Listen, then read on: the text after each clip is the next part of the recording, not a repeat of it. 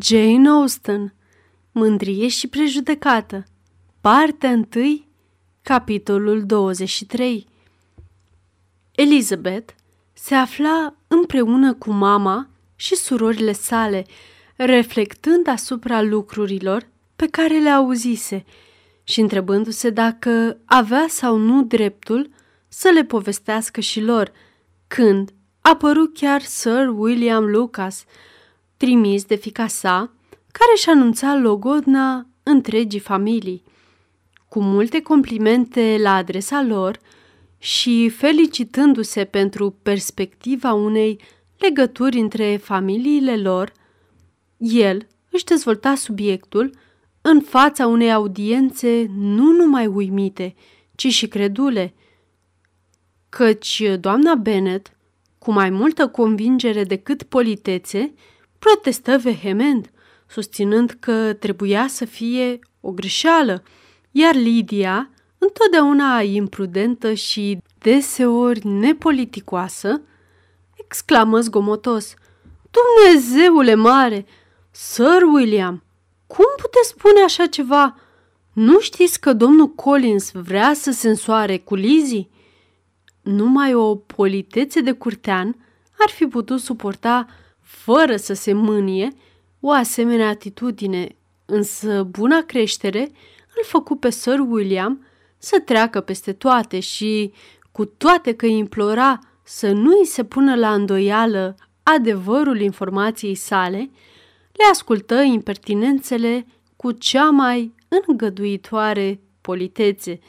Elizabeth, simțind că îi revine sarcina de a scoate dintr-o situație atât de neplăcută, confirmă cele spuse de el, spunând că aflase chiar ea toate acestea de la Charlotte, după care încercă să pună capăt exclamațiilor mamei și surorilor sale printr-o serie de sincere felicitări adresate lui Sir William, gest la care îi se alătură pe dată și Jane, printr-o mulțime de remarce referitoare la fericirea care era de așteptat dintr-o asemenea legătură despre caracterul desăvârșit al domnului Collins și distanța convenabilă dintre Hansford și Londra.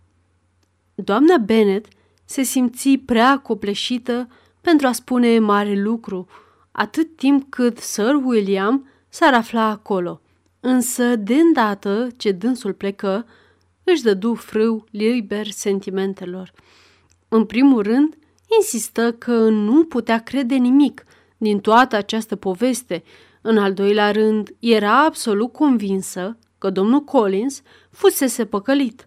În al treilea rând, nu credea că ei ar fi putut vreodată să fie fericiți împreună și, în al patrulea rând, că Logodna se putea desface. Două concluzii puteau fi trase cu certitudine din această chestiune. Una că Elizabeth era cauza reală a tuturor relelor și a doua că ei, personal, fusese tratată într-un mod barbar de toată lumea. Asupra acestor două aspecte insistă tot restul serii. Nimic nu putea să o consoleze sau să o liniștească – iar în ziua aceea nu îi se stâmpare de fel resentimentele. Trecu o săptămână până să poată da ochii cu Elizabeth, fără să o certe, iar vreme de o lună nu intră în vorbă cu Sir William și Lady Lucas fără să fie nepoliticoasă. Alte multe luni trecură până ce s-o ierte definitiv pe fica lor.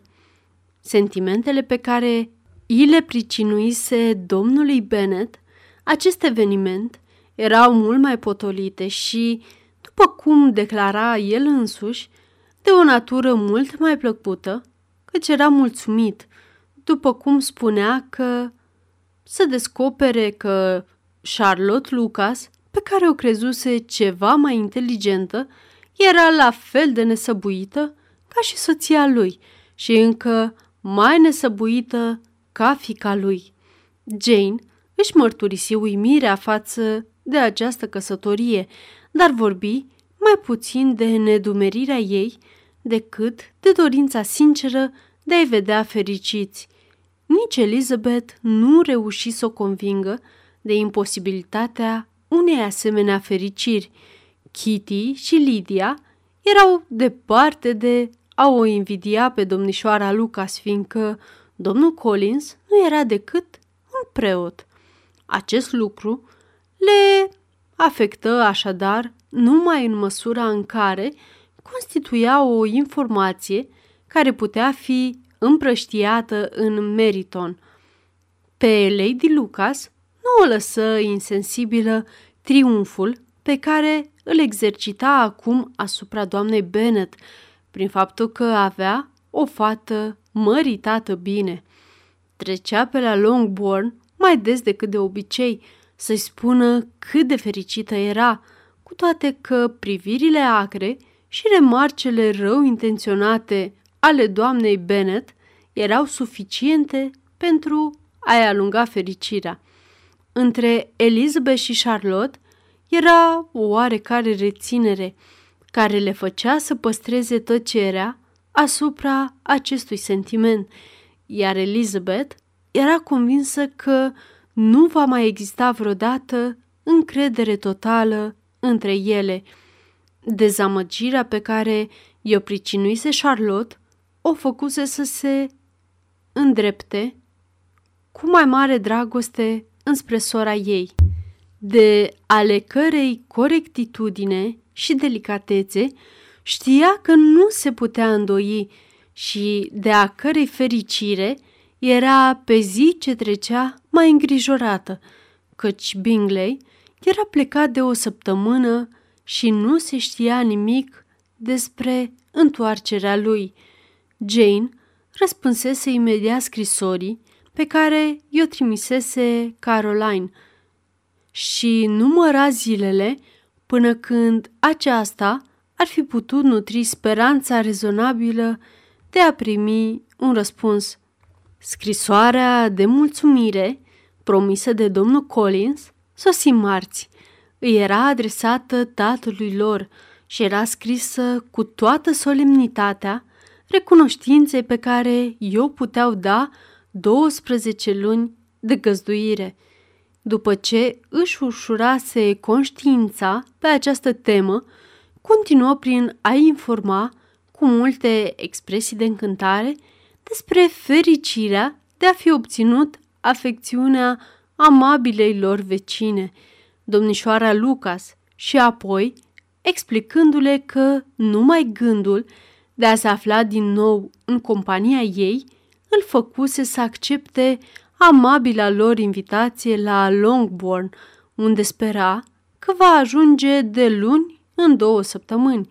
Cum Lady Catherine, adăuga el, aprobase din toată inima această căsătorie, dorindu-și să aibă loc cât mai curând cu putință, el era încredințat că acesta va fi un argument convingător pentru ca scumpa lui Charlotte să stabilească o dată apropiată pentru a-l face cel mai fericit om din lume.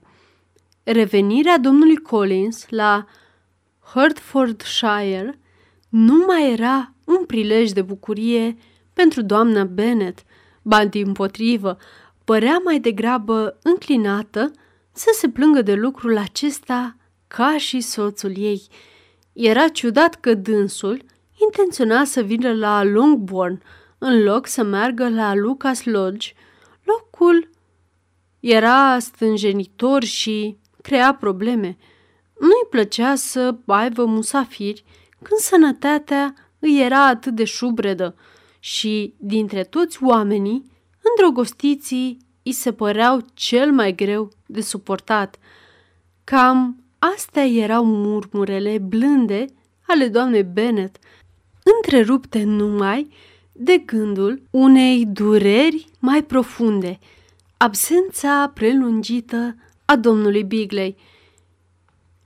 Nici Elizabeth și nici Jane nu erau prea liniștite în această privință.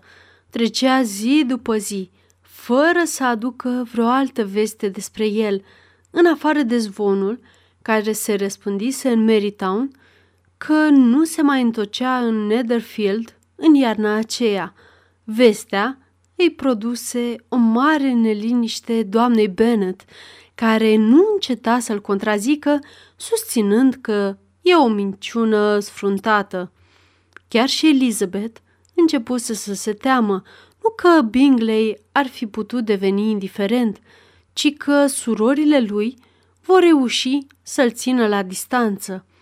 Oricât de tare și-ar fi dorit să nu fi fost de acord cu această idee atât de distrugătoare pentru fericirea lui Jane și de dezonorantă pentru statornicia iubitului ei, i se întâmpla foarte des să-i revină în minte asemenea gânduri, eforturile reunite ale celor două surori, lipsite de milă, ca și influența prietenului său, la care se adăugau farmecul domnișoarei Darcy și atracțiile Londrei, puteau fi prea mult. Se temea Elizabeth pentru statornicia dragostei sale, cât despre Jane, îngrijorarea ei, în toată această așteptare, era desigur mult mai dureroasă decât cea a lui Elizabeth.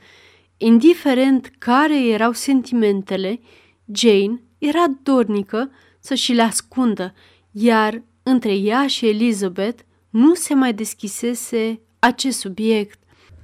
Cum mama sa nu-și făcea scrupule în privința aceasta, rare ori trecea o oră în care să nu vorbească despre Bingley, arătându-și nerăbdarea să-l vadă sosind, sau cerându-i lui Jane să recunoască, în cazul în care el nu s-ar mai fi întors, că ea avusese parte de un tratament rău.